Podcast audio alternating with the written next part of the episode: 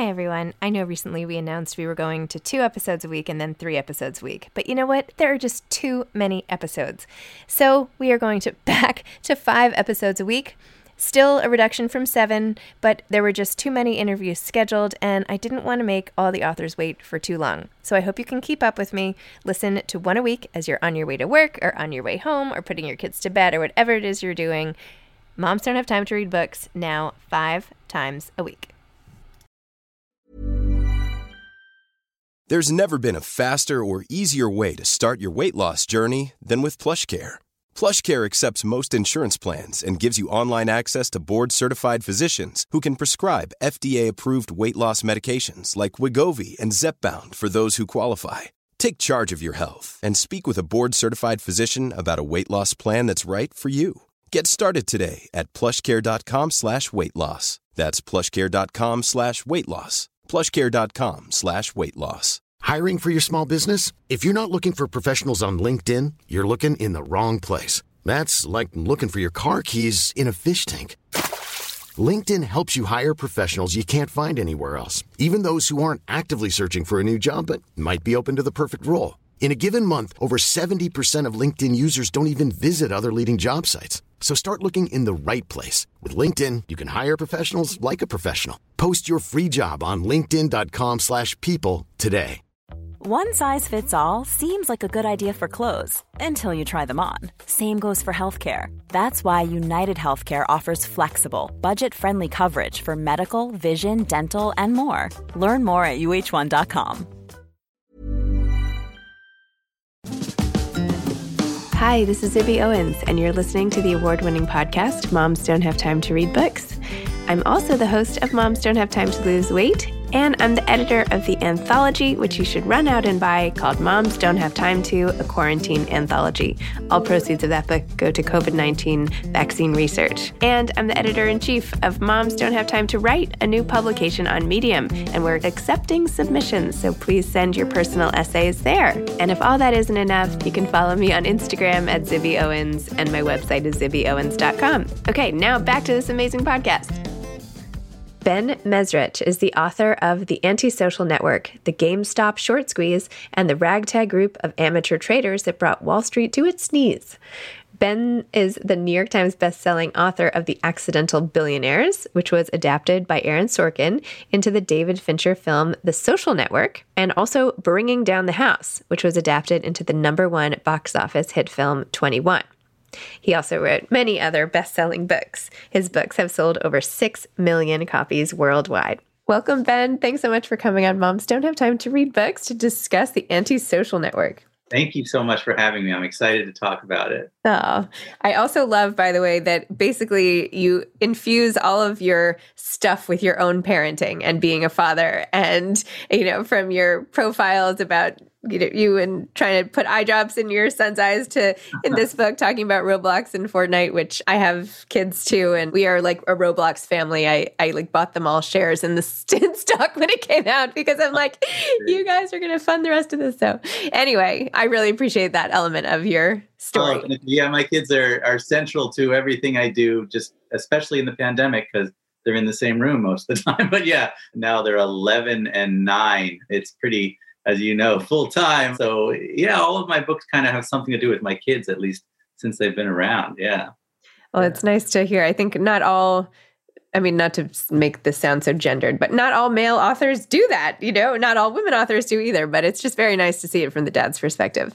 Well, thank you. Oh, so, can you tell listeners who might not be familiar with the Antisocial Network what it's about and how you stumbled on this particular story and decided to make it into a book sort of in real time as you did? Sure. Yeah. The Antisocial Network is really about the whole GameStop drama. If people remember back in January, you know, kind of at the height of the pandemic, suddenly this crazy stock GameStop, which is the company that you know we all know, some of us know, it's a video game store that's usually in malls that it doesn't really do very well as a company, but it's beloved by gamers and people like that. Anyways, for four days in January, the stock price just went insane. It went from a few dollars a share to $500 a share. It captured the news. It was basically all these people on Reddit, these random people sitting on their couches who decided to try and beat Wall Street. by buying up shares of this stock Uh, that a Wall Street firm was shorting, meaning a Wall Street firm was betting the stock would go down. And everyone gathered together and decided, we're going to make this stock go up. And it ended up being very revolutionary. In my mind, it really changed how Wall Street has to look at things from now on. And I got involved. I was sitting at home and I was watching this happen, just like everyone else. I was stuck at home during the pandemic and still am. And I've always been into penny stocks and sort of gambling. I've written about, you know, Vegas and Facebook and social networks. So it kind of fit what I do. I started getting emails and phone calls, and people were like, "You gotta, you gotta write this story." And so I dove in, and and this happened so quick that I was writing it while it was happening. And here we are, you know, I don't know, six, seven months later, and the book is out. So that's kind of nuts and abnormal, but that's that's how I got in. That's kind of the story. That's so crazy. Yeah, I do know about shorting stocks. I I went to business school. I took a few things away.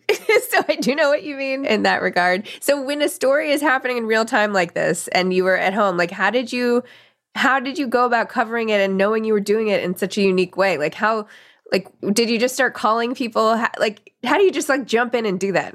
So my normal way I write a book is I really dive in. I get to know the characters, I spend time with them. I'm on the phone with them. I'm usually a novice learning something, so I'm not a Wall Street trader. I don't really know that much about banking or or what are you know uh, clearance or all of these things that go into how Wall Street works. So I dive in, and and because of the pandemic, it was not as in person. It was Zoom calls, but really I reach out to everyone in the story and then I started watching, you know, YouTube because the main character is this guy who called himself Roaring Kitty, who made hours and hours of these YouTube streams. So I watch every one of them and I get to know as much as I can. Getting sources for a story like this, you know, can be tricky. You, you know, a lot of people don't want to talk to me because I wrote the book that was the social network and they're all afraid of being Zuckerberg.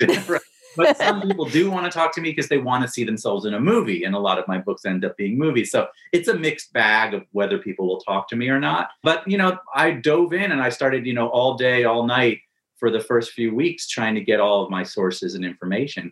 But then i just started writing because you know a lot of it was news stories and things that were happening live. There was this congressional hearing in the middle of it where all of the main characters met face to face for the first time over zoom so to me, that was a very central scene in the book. So I really just watched it as it was happening and was writing as it was happening. It's a crazy kind of moment. But you know, when people read the book, they'll see. I think it feels very, you know, intense because it really was happening while I wrote it, which I think is unusual. Yeah, absolutely. No, you can tell, you know, the edge of your seatness of it all. I also read Bringing Down the House like forever ago. And well, I shouldn't say forever ago. I can't remember what year that came out, but I read it and then I had, I've had it forever. So 2002. 2002. 2002 yeah. I hate myself, but the movie was 2000 and I think seven. Yeah. I didn't see the movie, but I did love the book. So, way back in the day. So, I've been sort of following your career ever since then. And now I think it's so neat you're doing a Charles Dickens serialized book. Yeah. What is that about? Tell me about oh, that. Yeah. So, the Boston Globe called me up. This was again in the height of the pandemic. And they said, you know, would you do a serialized novella for us? So, basically, put a chapter up a day. So, this ran last spring and it ran for 20 days. I wrote a chapter a day and it was it was like a Da Vinci Code style thriller. It takes place in Boston, but goes back to revolutionary times. And it really worked. We had a quarter million readers by the end. It was one of the most successful things in the globe. And so uh, a movie company and publishers came to me. And then I have developed it into a full size novel, and it's going to be a series of novels. And the first one comes out end of February, and it's going to be a movie. Spielberg bought it. Oh my god! So it's really cool. It's it's called well, the, the in the Globe it was called The Mechanic, but it's going to be called The Midnight Ride. And so it's it's my first attempt at a fictional thriller of that sort, like Da Vinci Code style. I'm hoping people like it because I really loved writing it, and I would love to write more of these. So that comes out in February. But yeah, that that's a fun one too. So I've had a busy. Busy. I mean, my gosh, you know, this is why the kids are on Fortnite and you know, or whatever, Badly, Minecraft. Yeah. I know when my, my wife leaves, you know, to do something, it's like iPads come out, and I feel bad because I know it's wrong, but it's like you know, listen, they're learning a lot about how to hunt things down in Fortnite. you know, I actually think there's a lot of value to Minecraft, honestly. I think that spatial relations and I mean that is tough. They're like building full on houses in the- I have to say, as you know, with the antisocial network and, and Bitcoin billionaires and the books that I write, I'm writing about this transformation of how we're moving online, we're moving digital. And I'm watching it with my kids. I don't know if you've noticed this, but my son would rather buy an outfit for his Fortnite character than buy something real. So it's so true. Talk about NFTs and what is this? This is ridiculous or Dogecoin. I look at my kids and I'm like, to them, it makes perfect sense. The yes. online stuff is just as valuable as reality. And so it does segue into the way I, what I write about because I'm watching it happen real time. They're living virtual lives now. And as much as it makes me nervous, I have to say this is the future to some extent. Yeah, when people say like, you know, screens are bad, that's so I mean, part of what and my older son is 14, like a lot of his social life this summer was with his friends who don't live where we live, but he would be like playing video games with them and I know video games are bad, blah blah blah. But like they were socializing all day. Like how is that so wrong? I mean, is that so different than me being on Instagram. Do you know what I mean? Or like, you know, this, I don't know. This is a screen. I I don't know. I mean, yeah, I mean, it's tough to say, but I do think that we're in a new world now, and that's part of what I'm trying to chronicle with these books. My mother was trying to bring my older daughter to go buy like some dress for the holidays or something. And she's like, Well, I think I'm going to take her to Bloomingdale's. And I'm like, Bloomingdale's? I'm like, She doesn't shop there. You know, she's right. never even, I don't think she's stepped foot in Bloomingdale's. I was like, I can't believe Bloomingdale's is frankly even still in business at this point, right? Like, what on earth? And she's like, No, it's fabulous. We'll have lots of options. And I'm like, Mom, kids don't shop at Bloomingdale's. Like, anyway. yeah. So it's a different world. When my kids walked into Toys R Us for the first time, when they used to be, they were so blown away because they all their shopping had been Amazon and things like that. But they did love it. So I do feel like there's there's something real valuable about those stores. I hope they continue to exist.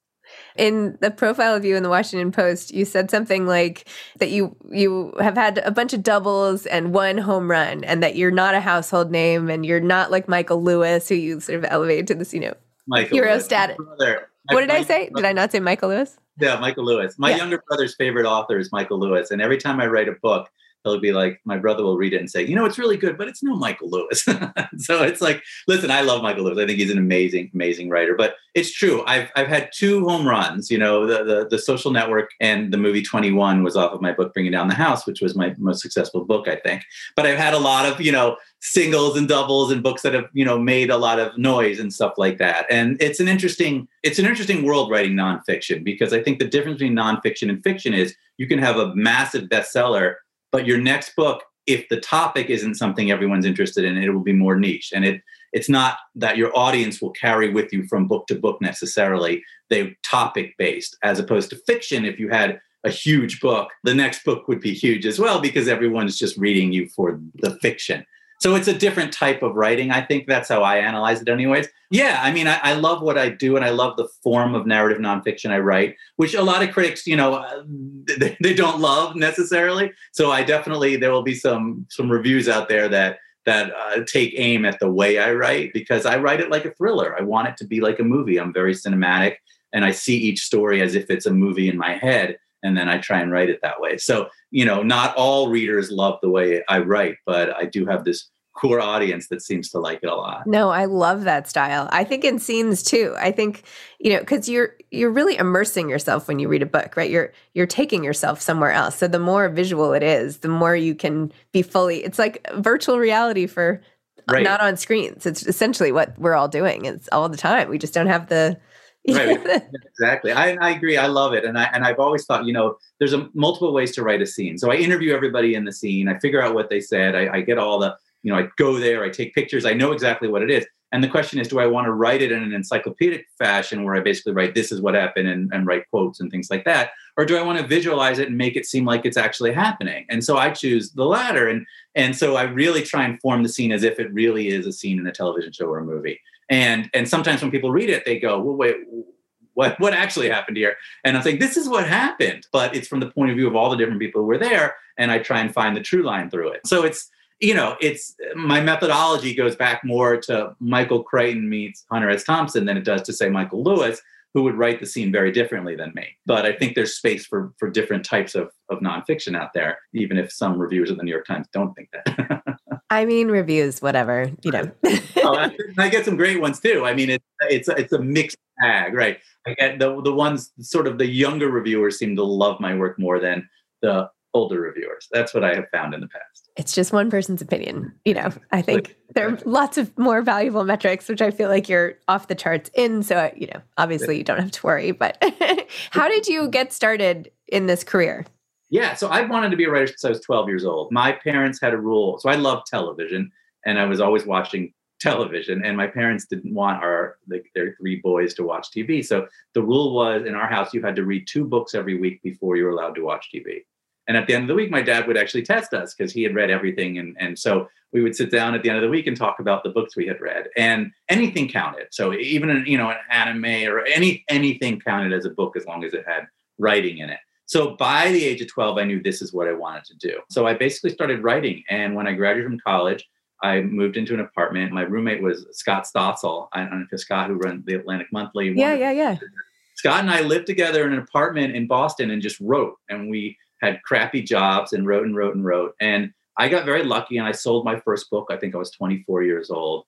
And the book didn't, nobody read it, but I had six novels that came out year after year from like age 24 to 30. And then the Vegas thing happened and it was kind of life changing where I met this group of kids who were going back and forth to Vegas and had won millions and millions of dollars playing blackjack. So I hung out with them. I started going to Vegas with them, and that turned into my first successful book, which was Bringing Down the House. So basically, I wrote a book a year starting at age 24, and my sixth book was Bringing Down the House, and it kind of exploded, and that's how I became a nonfiction writer. So I never set out to be a journalist. I never set out to write nonfiction. I'd never written for newspapers. I'd never taken a journalism class. I wanted to write thrillers, but the first one that was successful happened to be true.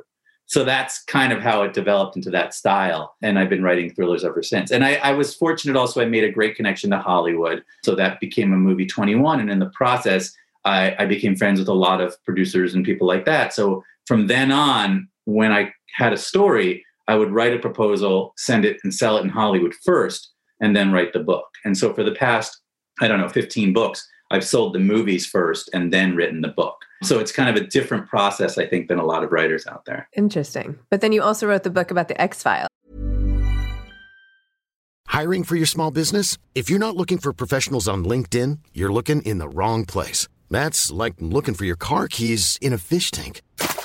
LinkedIn helps you hire professionals you can't find anywhere else, even those who aren't actively searching for a new job but might be open to the perfect role. In a given month, over 70% of LinkedIn users don't even visit other leading job sites. So start looking in the right place. With LinkedIn, you can hire professionals like a professional. Post your free job on linkedin.com slash people today. Many of us have those stubborn pounds that seem impossible to lose, no matter how good we eat or how hard we work out. My solution is PlushCare.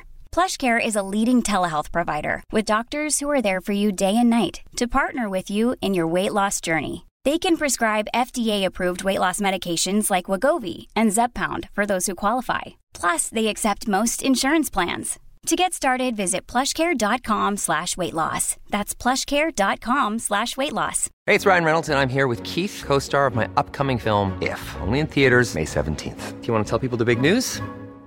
All right, I'll do it. Sign up now and you'll get unlimited for $15 a month in six months of Paramount Plus Essential Plan on us. Mintmobile.com slash switch. Upfront payment of $45 equivalent to $15 per month. Unlimited over 40 gigabytes per month. Face lower speeds. Videos at 480p. Active Mint customers by 531.24 get six months of Paramount Plus Essential Plan. Auto renews after six months. Offer ends May 31st, 2024. Separate Paramount Plus registration required. Terms and conditions apply if rated PG. I did. So that was back in my thriller days. I was out, almost moved into television, although I never really wanted to write TV at that time. And the X Files came to me and said, Would you write a thriller for like a, a standalone book starring Mulder and Scully? So I wrote, I had never been out of the country at that point. So it, it takes place in Thailand. So I did it from a Fodor's guidebook. And I wrote this thriller about Mulder and Scully called Skin, about a skin transplant gone bad. And so this professor at Columbia gets a transplant from a murder and then he starts murdering people and it turns out the skin comes from this monster in Thailand. Anyways, I wrote a book for the X Files. Yeah, it's back in uh, gosh, 2000 or something like that. Sorry, I know I'm like digging deep into your backlist like here. Yeah. Sorry, you're having a backlist conversation. I also a TV movie back in called Fatal Error starring Antonio Sabato Jr. and Robert Wagner. It was TBS's first movie and it was like the worst movie. I remember there's a scene in the movie where Antonio Sabato Jr. leans over a patient's chest and he goes, "We've got a subdural hematoma." And my dad, who's a doctor, is like, "You know that's in the head, right?" So the quality of the work at the time. So I was writing like pop thrillers. I didn't really know what I wanted to write. I just wanted to write. So my first six books were medical thrillers, and yeah, one was made into a TV movie uh, called Fatal Error, which I don't recommend anybody. No, I will not. Still on Amazon, but it's it's there. I'm in it for like five minutes, so it's kind of funny. And then the X Files, but then the Vegas Kids just kind of changed my life. And Bringing Down the House was the book, and the movie was 21. And, and that that leads us, you know, into the next phase of my career where I'm finding these true stories. Because what happened was that book was was read by like every college kid. It was one right. of the crazy huge books among 20 somethings and younger. And so I started getting emails and phone calls from anybody who had a story. So, like a lot of times from prison, but just tons and tons of stories were coming to me. And that's how the Facebook story happened. It was just two in the morning, and I was sitting there, and I got an email from a Harvard senior, and it was like, My best friend founded Facebook, and no one's ever heard of him. And it wasn't Zuckerberg, it was the other guy. And so I, I, went out to a bar and in walks Eduardo. And if you've seen the movie The Social Network, he looked kind of like Andrew Garfield, but not quite as good looking. Yeah, yeah, yeah. the, the, reality version of the movie. And he he proceeded to tell me this this story about him and his best friend. They were kind of geeks, nerdy guys at Harvard. And Mark Zuckerberg, you know, wanted to get into these finals clubs but couldn't get in. And Eduardo got into one because his family was wealthy. And Mark got angry and went out one night after a bad date and got drunk and proceeded to hack the computers at Harvard making a website where you could vote on who the hottest girl at Harvard was, which nearly got him kicked out of school. caught the attention of the Winklevi twins, who you couldn't invent if you wanted to. Like they're the perfect Hollywood characters, the giant Greek gods, you know, six foot five identical twin Olympic rowers. I mean, the fact that they really exist is shocking. you know, and they are the bad guys in the story and the social network. And and so anyways, I, I thought this was an incredible story and I wrote a proposal, a book proposal and my book proposal leaked onto the internet. Gawker, which is back alive again, I hear. They printed my entire book proposal, which I'd kind of never seen before. And everything exploded when they did that. First of all, Aaron Sorkin saw it and was like, I want to write this as my next movie. And David Fincher saw my book proposal online and said, I want to direct this as my next movie but only if we do it right now because who knows if facebook will be around in a year because this was you know before it became the monster it was and i hadn't actually written the book yet so basically, I sold the book, sold the movie, locked myself in a room, and I wrote that book over about 11 weeks. And Aaron oh, Sorkin wow. was there. I was handing him the book. It's just crazy how that all happened. And that became the social network. So my career just was in a different place than where I'd started. I was this nonfiction guy writing thrillers and just you know fortunately fell into a couple of really big stories and you also do like middle grade and you also write with your wife you do yeah. everything this is my like crazy I, yeah my wife and i do a middle grade series called charlie numbers the latest one was called charlie numbers and the woolly mammoth was the last one there's been three so four so far bringing down the mouse Charlie Numbers and the Woolly Mammoth, Charlie Numbers and the Man in the Moon. The three out out so far. A fourth one is coming. Yeah, we write right together on that, and it's aimed at like you know twelve year old, uh, somewhere in the middle grade age range, but kids as young as like nine or ten, all the way up to like I'd say fourteen. And I love writing it. It's fun to write for kids. It's fun going to schools and talking to kids. My kids are in that age range, so they can kind of read my books now. And my wife Tanya and I have a great writing relationship because she remembers every detail in life. Like I have no memory of my grade school, high school. So the school in the book is kind of based on her grade school. And uh, writing women characters for me has always been difficult. I, you know, my books are very sort of the younger, you know, bringing down the house, anyways, was basically, you know, from the point of view of the main character was a guy. And the social network was a little bit more broad. But again, it's nerdy guys, right? So it's great to write with her because it's sort of a different feel when she you know was writing the, the, the girl characters and stuff like that but yeah it's it's been great it's been i i i want to try my hands at all sorts of things and we'll see what what takes off so after all these books if there's one thing you could change about the publishing industry what would it be Wow. I, you know, there's a lot of things I changed about the publishing industry. I think it's interesting now that a lot of books are dominated by this political stuff. I get it. I get why people are interested in it. But do people really need 10 books about Donald Trump? let's just, we did one, let's be done with it. It just seems to me like the landscape of book selling revolves around celebrities and politics, which I totally understand because we all love celebrities and we're all stuck in this political drama. But when you're trying to get a book out there that's a book, you're competing with, you know, I remember my first, the BEAs are this big book conference in New York at the mm-hmm. Javits Center at the time. And every person with a new big book comes there and you do little talks and you have, you know, little groups of booksellers you're talking to. And it's really important. And I remember I was there, this was years ago, and I was there and I had my little group. And then there's this massive crowd of people walking by, all excited to see someone. And it was Sting. And I love Sting. but that captured to me the book industry. Every bookseller in the room and every publishing worker and everyone wanted to go see Sting. And all of the authors were over here with like three people, three people, three people. And to me, I understand that because I consume pop culture as well. But I wish there was like a separate world where the authors are and then the celebrities are over here because authors have to become celebrities to get people to read their books now which i love being out there and i love doing the social stuff and i love doing publicity which is really a big part of the fun. But the reality of the business is it's very uh, pushed towards how do we sell this book to the biggest market? And then you look at like the today show used to have authors on right? When was the last time you saw an author on the today show? When was the author is like the fifth person down on the list after like the sports people and the actors and everything like that, which I totally get and I totally understand. But if I were to change something about the publishing industry, the Today Show would have authors on every morning.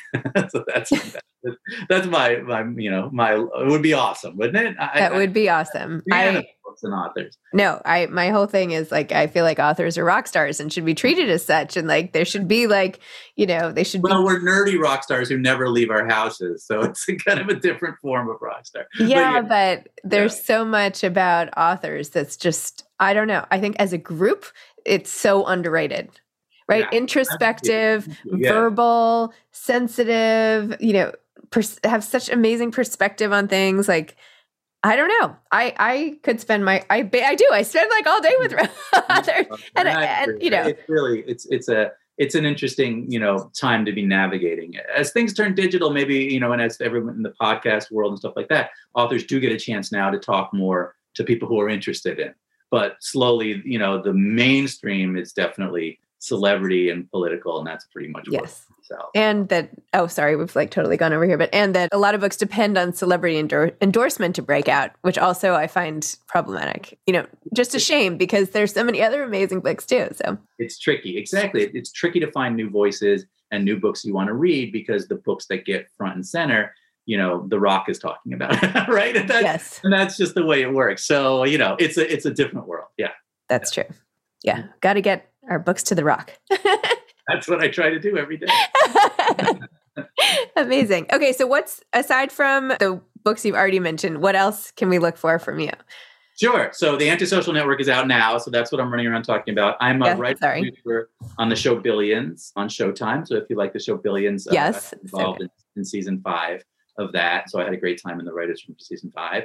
And then, you know, the, the Midnight Ride comes out in February. So those are kind of my main projects right now. I'm running around. I don't know what the next book after the Antisocial Network will be, but this will be a movie. We're actually going into production shortly. We have a script in, and they're looking at a short list of directors and actors now. So I believe you will see the Antisocial Network on the big screen within a year which is very exciting. And then my I had a book called Seven Wonders, which I've sold to NBC. It's a television show, so I'm I'm slowly beginning to develop that as well. So I you know I'm around. I'm doing a lot of stuff. Wow. But I hope people uh, read the books and, and check it out. And it's it's fun to talk about. So I love love doing this stuff. What advice would you have for aspiring authors? Wow, I would say I have a lot of advice for aspiring authors. Okay. I think the key is obviously to read as much as you can because you have to develop your voice and figure out what it is that you can write. I think that you should personally, I think that you should keep in mind an audience. So you should try and write things that people want to read. So I do think it's a business to some extent. So if you like to write super literary and poetry, I think that's phenomenal. But it's difficult to have a career in that. So you should try and find ways, uh, if you want to do this for a living, to write that in a commercial fashion, I think to some extent. I still believe in the traditional route of, of, of sending out query letters and getting agents and, and, and selling your books that way rather than the self-publishing route because I feel like there's just a free for all there and it's very hard to break out. And the reality is, but and then the other thing is you have to write a great first book. And so how to do that? Outlines, they're hateful and everyone hates them and, and I hate them but the outline to me has been the key to my career. Before I sit down to write a book, I write an outline that's so specific that I know the page numbers of every chapter from beginning to end of each chapter, and I never miss by a page. Um, so my outlines are ridiculous, and I have two outlines. I usually write a full outline and then a line by line outline where each chapter is just one sentence because I feel like you can sum up a chapter in a sentence. And at that one, I write the page number, the beginning and end of each chapter. So I'm just telling you this to tell you how crazy I am about outlines. And as much as I hate them and I hated learning about them in school, I have found the outline is the key to a book for me. And that's why you'll when you read my books, they're constructed on a very strict almost screenplay outline with three acts and you know where something's going to happen in each book and you can analyze it that way so do that's ever, it do you ever share your outlines like do you post them anywhere so interestingly enough because i work with hollywood a lot i have to often send the more rigorous outline to the producers because i usually have a screenwriter writing the screenplay as i'm writing the book. So i can give them the outline so they can get started even before they see the book. So that's probably why i developed it this way is i use them as pitching tools. I, one day if i ever taught a course i would probably bring in the outlines and you could see you could see the developments of the book. So how it starts from the synopsis which is like 14 pages long to a a brief outline that I do on my phone to a full outline, then back to a single sentence outline, and then start writing. My goal is when I start writing, I everything is done. The, the the work is done. The the research is done, and I've compiled thousands of pages of research. The outline is done, and so I can just sit and write so that it only takes eight weeks. Huh. And that's how I can write a book so quickly. Is basically all of the hard work is done before I start writing. So the writing just booms out over you know a couple months with kids oh. flying by and like playing and my wife yelling at me and like it's a crazy process but it's quicker that way. So I highly recommend the outline, as hateful as it can be. I love it. That's very mm-hmm. cool. Amazing. Well, when you start teaching your master class, let me know. I feel like you need to sign up for that right away. I think I could at least give you the idea in a master class of how I do it, but then you know, if you want to be crazy enough to attempt this, you have to be a little crazy because it's it's nuts. But. All right. Well, when it goes live, you have to email me or something, and I'll take it. Awesome. All right. Well, I'm sorry. I feel like I somehow ignored your current book, but this is also great. I hope people are reading the Antisocial Network, and I'm sorry. I was just I am so in admiration of your whole oh, backlist. I, I just had to go there. So I'm I apologize if I've ignored the book today. It's a little bit.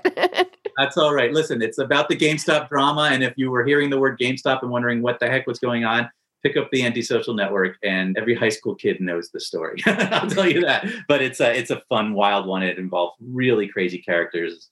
Dude in his basement in Brockton, Mass, who kind of launched this revolution and made fifty million dollars, and meanwhile a hedge fund lost billions, and it's it's one of those types of stories. So it's a fun one. So hopefully people will check it out.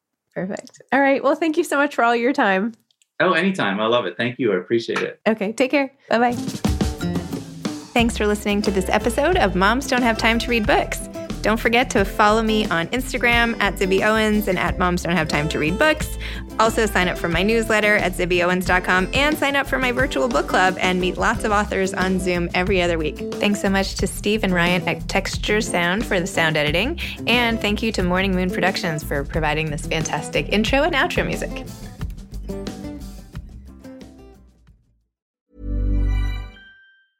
Mom deserves the best, and there's no better place to shop for Mother's Day than Whole Foods Market. They're your destination for unbeatable savings, from premium gifts to show-stopping flowers and irresistible desserts. Start by saving 33% with Prime on all body care and candles. Then get a 15-stem bunch of tulips for just $9.99 each with Prime. Round out Mom's menu with festive rosé, irresistible berry chantilly cake, and more special treats. Come celebrate Mother's Day at Whole Foods Market. Hi, I'm Daniel, founder of Pretty Litter. Did you know cats tend to hide symptoms of sickness and pain? I learned this the hard way after losing my cat, Gingy. So I created Pretty Litter, a health monitoring litter that helps detect early signs of illness by changing colors, saving you money and potentially your cat's life. Pretty Litter is veterinarian developed, and it's the easiest way to keep tabs on your fur baby's health right at home. Go to prettylitter.com and use code ACAST for 20% off your first order and a free cat toy. Terms and conditions apply. See site for details. Mom deserves the best, and there's no better place to shop for Mother's Day than Whole Foods Market. They're your destination for unbeatable savings, from premium gifts to show-stopping flowers and irresistible desserts. Start by saving 33% with Prime on all body care and candles. Then get a 15-stem bunch of tulips for just $9.99 each with Prime. Round out Mom's menu with festive rosé, irresistible berry chantilly cake, and more special treats. Come celebrate Mother's Day at Whole Foods Market